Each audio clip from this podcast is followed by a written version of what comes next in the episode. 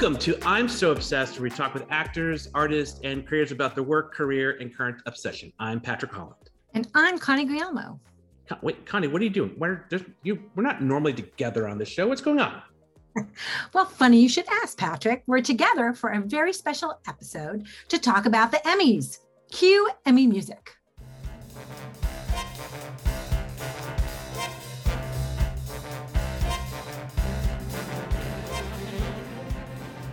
That's right. The Emmys are coming up uh, very shortly. And as Connie and I realized, we've gotten to talk with a lot of actors and artists involved uh, who either were nominated for an Emmy or have worked on shows nominated for Emmys. And we're going to share some of those conversations that we've had in a compilation episode that you're going to listen to right now. There's one thing I want to talk about first. Okay.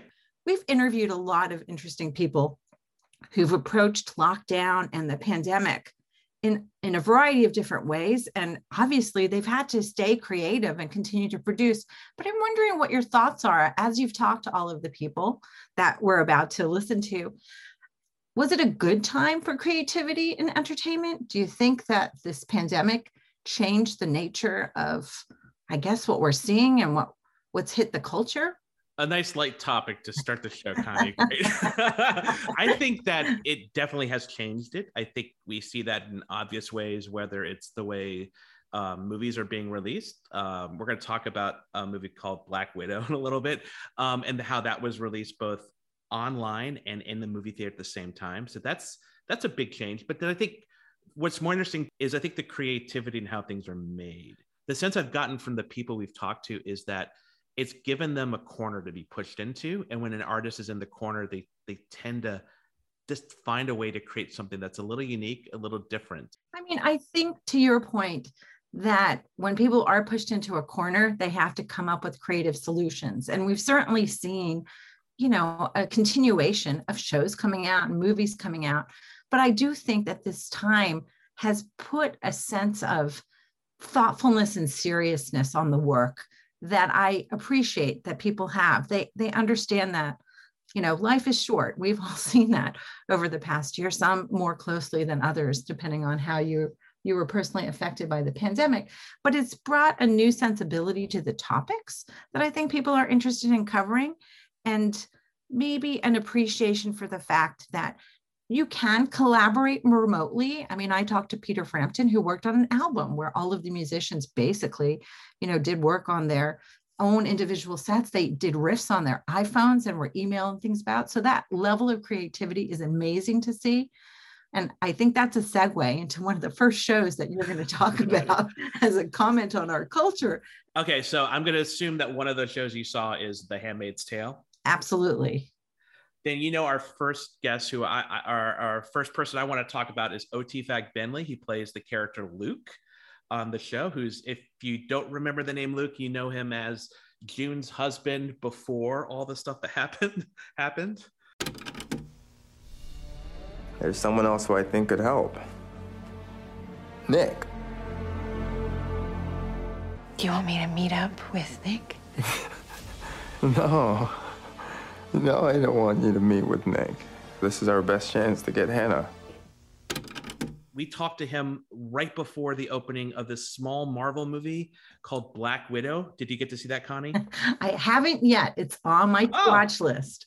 well, um, without giving anything away, he plays the character Mason, who is a fixer for Natasha Romanoff, aka the Black Widow, aka Scarlett Johansson, and his relationship to the Black Widow is similar to how James Bond has Q. The OT said that there was a lot more flirting. Very cool. Very cool. Yeah. Also, he's going to be playing Barack Obama in an upcoming series. So, you know, a nice, a nice light American presidential role for someone who's from the UK. Um, but let's talk about what his Emmy nominations for, and it's for his portrayal of the character Luke. She's played for four seasons on the Hulu show The Handmaid's Tale. And here's a bit of my conversation with him about the show. And you- you've done this role over the course of four seasons. How has playing Luke changed for you from when you were just starting on season one to ending in season four now? I mean, I think it's really interesting going on a journey with the character for this long. I've never done that before. You know, a bunch of, you know, even Lizzie Moss has done like, you know, she did Mad Men for however many years. And so it's different for me. And what's interesting is most of the time, you know, like with Mason, I will do something like they call it sense memory, or I, will have memories that I've imagined Mason has in the moment for Luke, I actually have memories as Luke. I remember four years ago when this thing happened. And so that's a very different experience. I have a very different kind of like emotional connection to him. I would say, I mean, the, watching the show, it's so intense, which is one of the reasons so many of us love it. Um, but I saw a photo you you uh, shared recently on Twitter, and it's um, Elisabeth Moss, and she's like uh, pregnant, and she's sitting on a bed bed with a big smile, and you're off to the side of the bed, and uh, the best I could describe what you're doing is you have like a jaunty leg up pose. What's going on there? it's a great, it's a great description. That leg was jaunty indeed. Um, you know what? Lizzie and I just have a fun time on set. You know, she's really funny. Um, she, she's one of the funniest people I've ever worked with. So when we work together, it's full on banter um, all the time. In fact, we get told off for it sometimes. Um, and so um, so yeah, we're just fooling around, acting the fools as usual. What kind of set leader is, is Elisabeth? It, it's so effortless. Uh, what it was seemingly effortless what she does. She has Elisabeth has a real knowledge of camera and production, and you know she directs episodes this year, and and so you get such an idea of how well-rounded her savant TV ness is, and um, and yeah, so it's it, it's competence and compassion and passion um, that she comes with. And you mentioned that you guys sometimes get in trouble off set. I'm wondering, as there's such a large ensemble, uh, especially of regulars on that show, does everyone kind of have their offset role? Is like someone the class clown? Is someone like the older sibling looking out for everyone? I mean, they're all a bunch of freaking jokers, if you ask me. Um, Amanda is hilarious. Um, Samira, you know, they're they're all they're all great. They're just funny people. I, I love coming to set and, and working with them.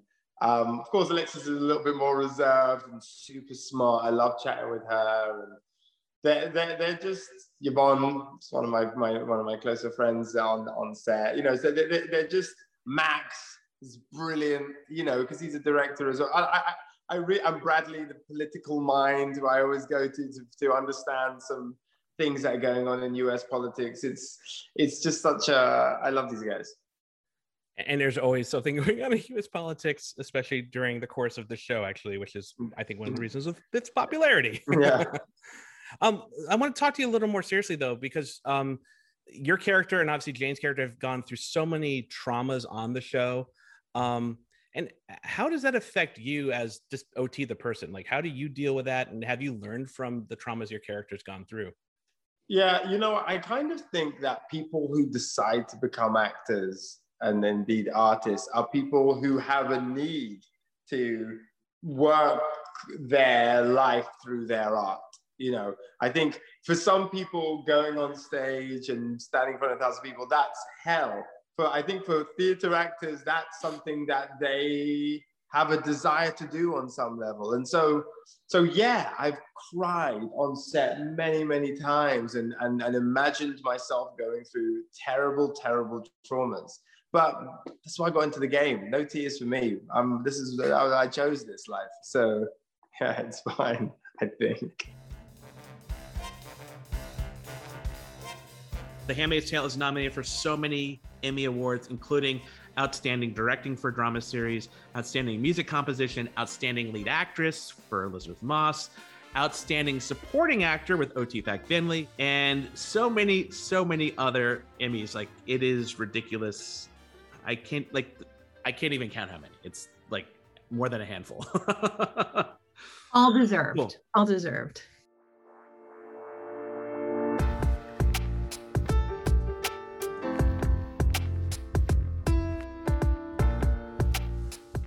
All right, Connie. So let's move on to the next one we have. And the next one we have is actually the show The Nevers on HBO. We just talked about one period piece, and now we're going to a different period piece set in a totally different time frame. But The Nevers, if you haven't seen it, is a show about people who get superpowers of sorts after some phenomenon happens. And I won't go into too much detail and spoil it. And what happens when you get superpowers is that characters can be good, they can be bad, they can be misunderstood. This show is set in Victorian England. So it's very moody, it's very stylized. Anybody who's a fan of Guy Ritchie's Sherlock Holmes, it's got that multi textural vibe, and you really get to see what life was like.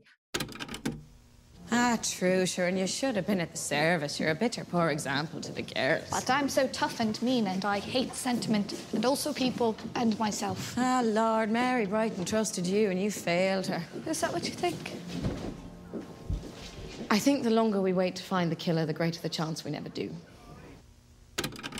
But it's also a complicated story that has gotten a bit of mixed reviews. I'll say I liked it. Patrick, what do you think? And g- give our listeners a little bit of background about the Nevers. Yeah, I like it. It reminds me of like League of Extraordinary Gentlemen in a way. It reminds me of like X Men and Victoria England, and these are all like uh, meant as positive comparisons. Um, I think some of the the mixed reaction to the show is uh, one of the creators or the creator of the show originally was Joss Whedon, um, who people might know from like series like Buffy the Vampire Slayer or The Avengers. Uh, the pre Zack Snyder version of, of Justice League is, uh, or I guess the OG Justice League is him. Um, but he created the idea, he came up with a premise, and he stepped away from the show after filming these uh, most of these episodes.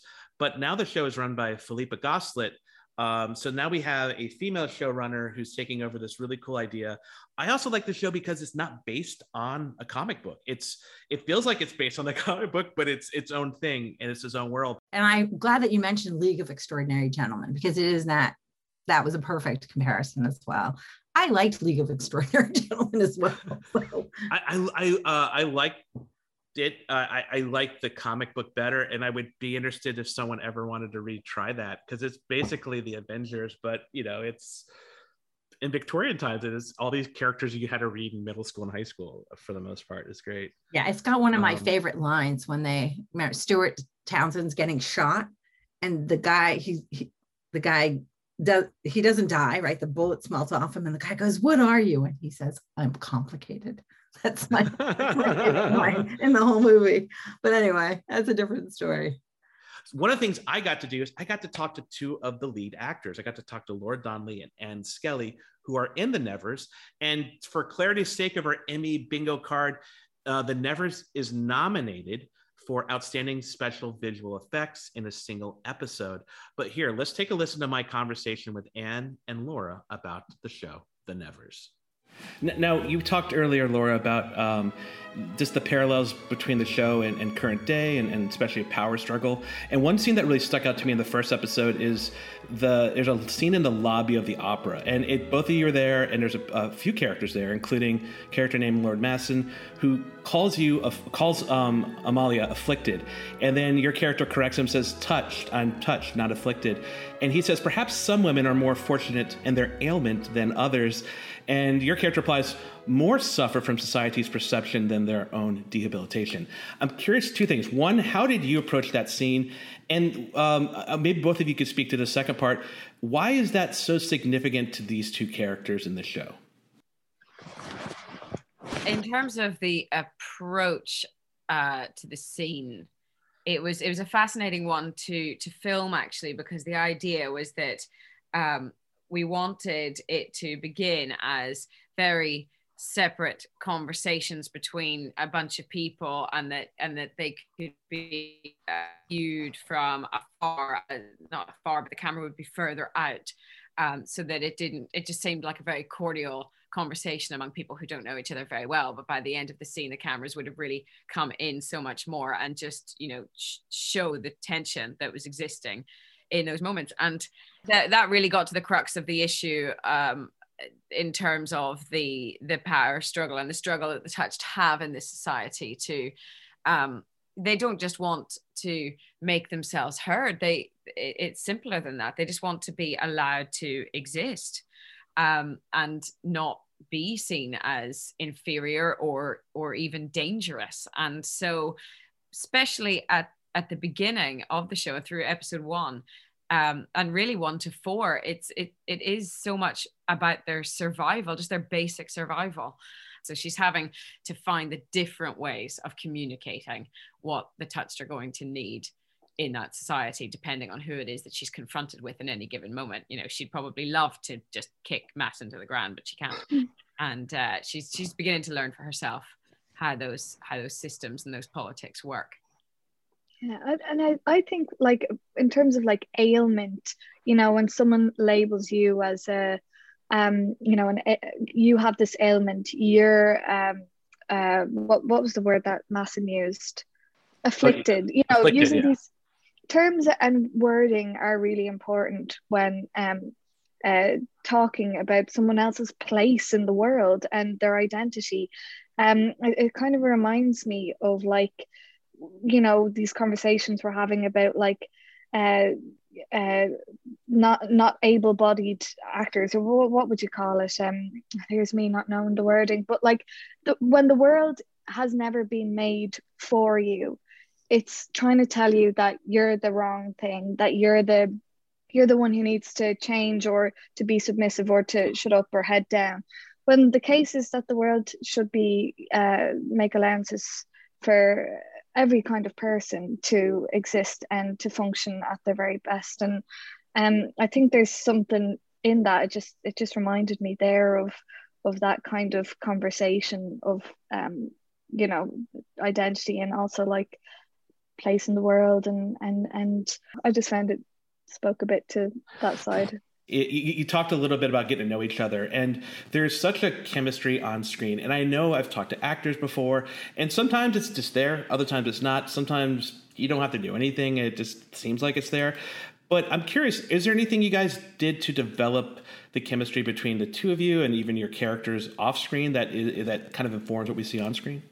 Besides for me besides desperately needing laura to be my friend i don't know maybe that's the chemistry you're talking about like my pleading with my eyes love me um, but I, I don't know I, we had a chemistry test and i feel like we walked into uh, the room and and just like we're like hey we're irish that's yeah, that's yeah, that done exactly. um, so but yeah well laura's i feel like just the coolest gal on earth and she's just so funny and cool and smart and I just creep into her trailer and she plays Rufus Wainwright to me and mm. um you know and I see what snack she has that day it's it's it's, it's very easy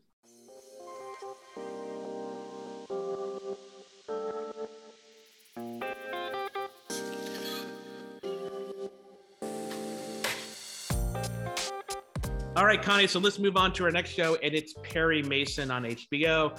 I think is have we only had shows that are set in period times? there, there's a lot of nostalgia running through this concept of designs and what people have been focusing on over the past year. So yes, a lot of period dramas. Maybe also it's like comfort food a little bit, especially with Perry Mason. But this is unlike the Perry Mason that maybe uh, people growing up had seen in reruns. Uh, so this is a brand new Perry Mason, and I got to interview actor Chris Chalk, who plays Paul Drake, uh, who's an LA beat cop. And now, just for our Emmy guide here, this Perry Mason is nominated for multiple Emmy awards, including um, Outstanding Cinematography, Outstanding Supporting Actor for John Lithgow, Outstanding Production Design, and Outstanding Lead Actor Matthew Rhys or Matthew Rice I don't know how you say his name. The guy from The Americans, he's amazing. How, how do you say his name, Connie? I'm going to go with Matthew Rice, and I'm going to agree with you. He was amazing in The Americans. And, and in this show, he's he plays kind of this broken Perry Mason, which I like. And this is the scruffy, not clean shaven Perry Mason, right? Matthew Rhys has this three day, perfectly, you know, scruffy beard and he's like you said he's a broken man he's dealing with some trauma in his life he was right he's a soldier if i recall the first episode mm-hmm. correctly so it's it's before perry mason became slick and then I'll add on to that. I think the other significance, Connie, as uh, we were talking, is the fact that Chris's character um, is a cop in the 1930s, and the fact that he's a black cop is unusual. And also in the original series, the the character he plays is played by a white actor. Every day I'm scared I'm going to let it all out. Why are you digging so hard? It's the way I play the game. Chris talked to me all about that. Let's take a listen. Okay, so uh, one of the big things that has been entertaining a lot of people during the pandemic is the show Perry Mason on HBO. I have a lot of questions about that. I guess the first one is when you were first pitched Perry Mason, what was the pitch and what was your reaction? That's funny. First time I got it was just an email. You know, it's just auditions. We're just hanging out. The audition comes through. It says Perry Mason, and I just immediately discarded it. To be honest, I was like, "Oh, that's just a bunch of white people. If it's the show I think it is, it's got nothing to do with me, literally."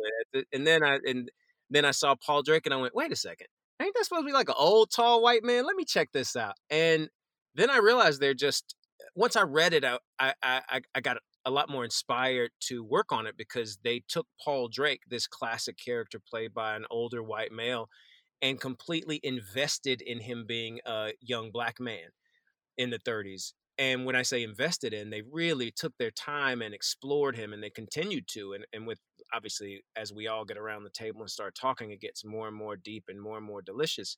But once I, I read the script, put myself on tape, and then eventually they called me to talk with Tim Van Patten. And I went over to his home in New York, and it was lovely. Just sitting talking with him, and we never once had a moment of discomfort while talking about race, and that is everything to me. In fact, he was he was leading the conversation more so than anything, which which made me feel so comfortable in him taking care of this character. Because I've been a part of a lot of things where you know I, I am I know the role my black character is serving in that white narrative, and this just mm. feels like a narrative where stories intertwine. And that's what made this a definite green for go. Let's take this gig. Who is Paul Drake? Paul Drake is a, a family man. More than anything, he's a young man who wants as much as he can have in this world without disturbing the peace of himself and his family. He's a black man in the 30s, which means he's heavily oppressed, but being a police officer and not a porter gives him more room and more space, more uh, a stature in the community. But once you step outside of that community, it's done. He's completely still just a black dude. And he is then tested when he meets Perry Mason and runs into this case with this with well, as far as Paul's concerned, it's just a mouthpiece and a where's this blood splat coming from on these stairs? But what it ends up being is a test of do you want to be the person you say you want to be or do you want to coast? Paul has been very happy to coast because he's been receiving act like he's been receiving a great life by coasting. And now that he's challenging himself by dealing with Perry, by dealing with this case, it puts pressure on his wife, it puts pressure on his family. It's it's really a, a young man dealing with is he a hero or not? And how do you approach playing someone, a character from the 1930s, um, that it sounds different from you, uh, the little I've read about you? Yeah, Paul's uh, Paul's a lot different for me. Whenever I start any character, I find what they love, uh, which is a thing I had to do early on when I was doing plays that involved like genocides, and we were meeting the people who committed genocide, and that was tough.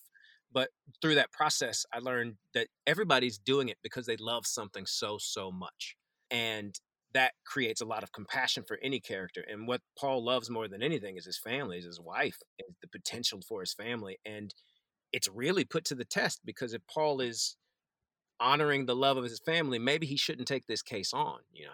Oh, the other thing too is the costumes. The costumes are amazing. Those hats, like I'm like, I just want to go back to the 30s and wear um, that. Like those fedora hats are amazing. What does wearing those clothes and your your police uniform? How does that influence the character? How does it influence your performance?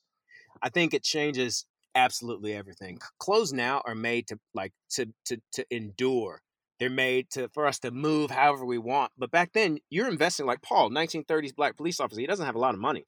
When he buys something, it has to last. And so that completely changes how you move inside of the clothes.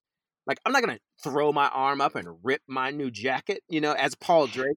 And so it really does limit. Not, I mean, the weight of so one the casual clothing is is delicate. It's all very fine material, so I do find that I move differently. It all weighs quite a bit. It's all very hot, but everybody back then, especially in the African American community, when they dressed up, no matter what, no matter how poor they were, they dressed up. They looked beautiful. Hmm.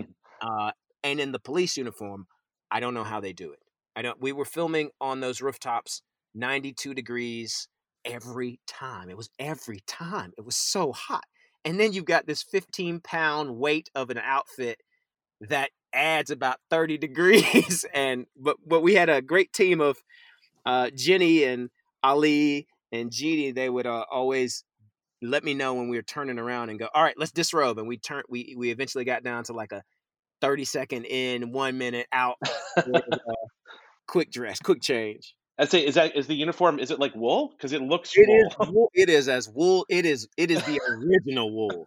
If, if you want a material that breathes, we don't have it on the show. It's Nothing. the opposite side of Every every uh tank top that I wore, I think they must have had ten or twelve for me because I soaked through them between takes. That's how heavy and hot the uh, the clothing were. I mean, in one sense, it sounds horrible, but in the other sense, it's like I kind of, I kind of want to do that. I kind of Oh, want to. you want to do it. You want to do Right? it. You want Right? do it. Yeah. Like this is not a complaint. This is an observation. I Mhm. loved every second of it. When you need mealtime inspiration, it's worth shopping Kroger, where you'll find over 30,000 mouthwatering choices that excite your inner foodie. And no matter what tasty choice you make, you'll enjoy our everyday low prices, plus extra ways to save, like digital coupons worth over $600 each week. You can also save up to $1 off per gallon at the pump with fuel points. More savings and more inspiring flavors make shopping Kroger worth it every time. Kroger, fresh for everyone. Fuel restrictions apply.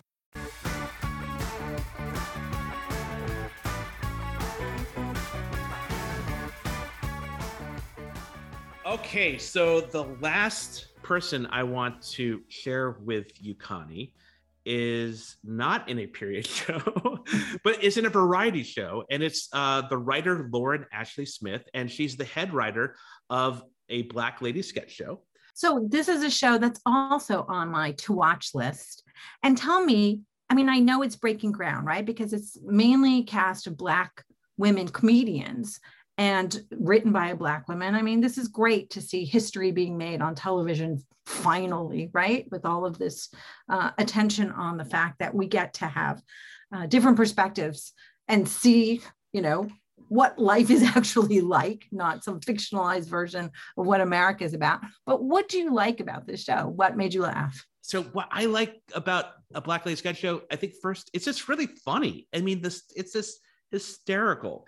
Um, and then there's the historical significance. So Lauren Ashley Smith is the first head writer of a variety show who is a black woman, which in some ways is amazing, but also, yeah, there's something very sad that's taken what 2020, 2019 technically is when she the show started.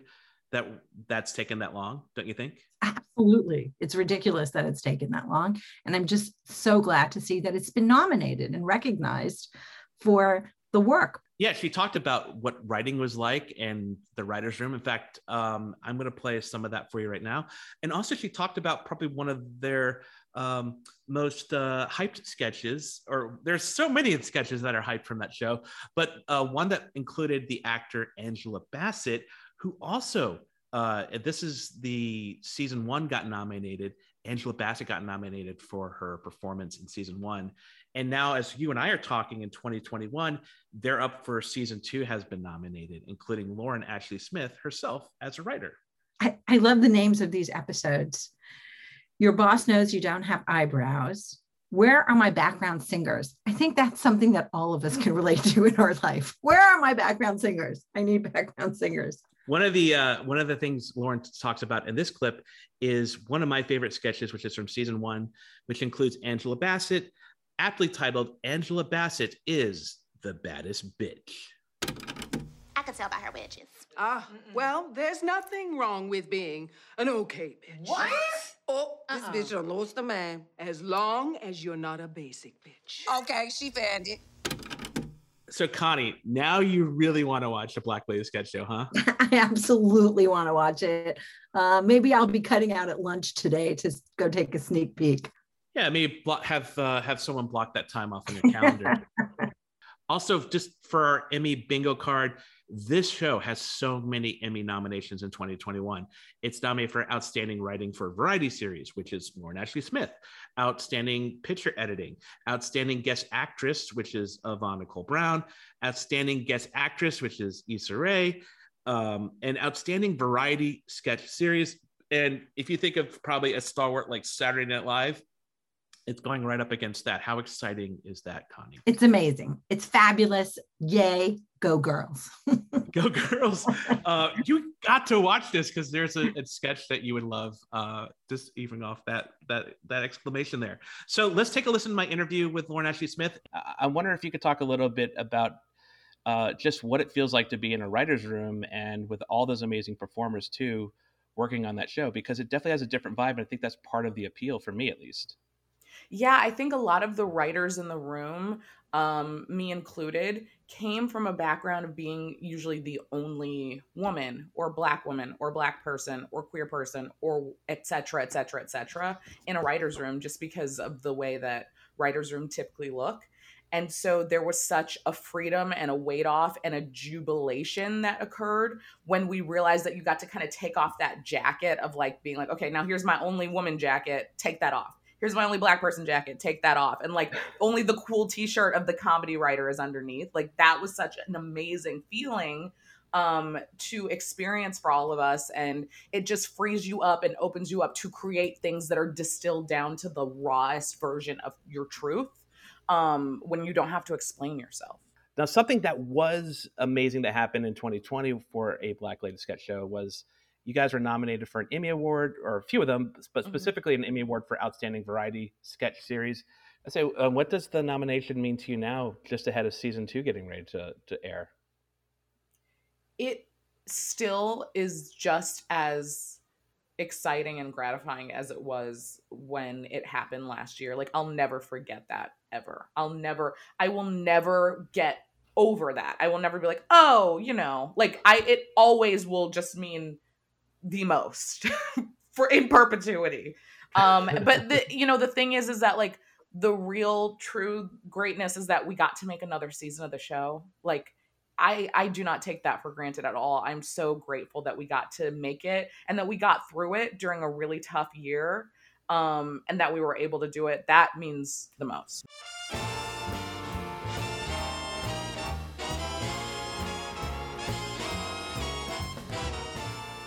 So before we go, I want to give you a moment to reflect on the conversations we've heard and maybe some from guests that we didn't get to hear in this episode.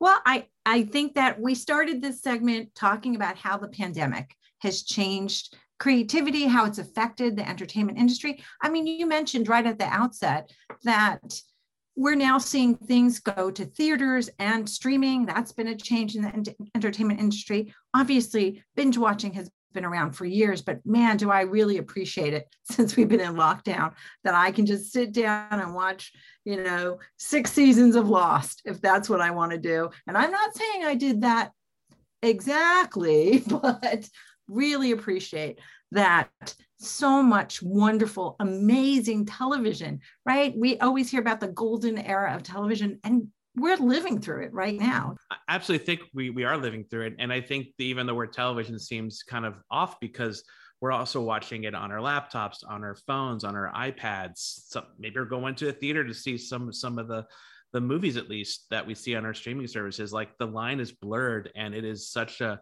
a wealth of content. And I also think we should do a um, a lost reunion episode for ISO, Connie, if, you're, if you're an expert. Um, but I want to just say one last thing. I think part of the other fun is just listening to all these wonderful artists, actors, and um, and and writers. In, in the case of Lauren Ashley Smith, talk about how how they do all this work because it definitely it leaves me inspired. Uh, I agree. And I have to say, I'm going to throw in a nod to technology, how technology has helped people be creative and produce new shows and bring innovation and help bring diversity to the screen because so many more people have access to tools that once upon a time cost tens or hundreds of thousands of dollars.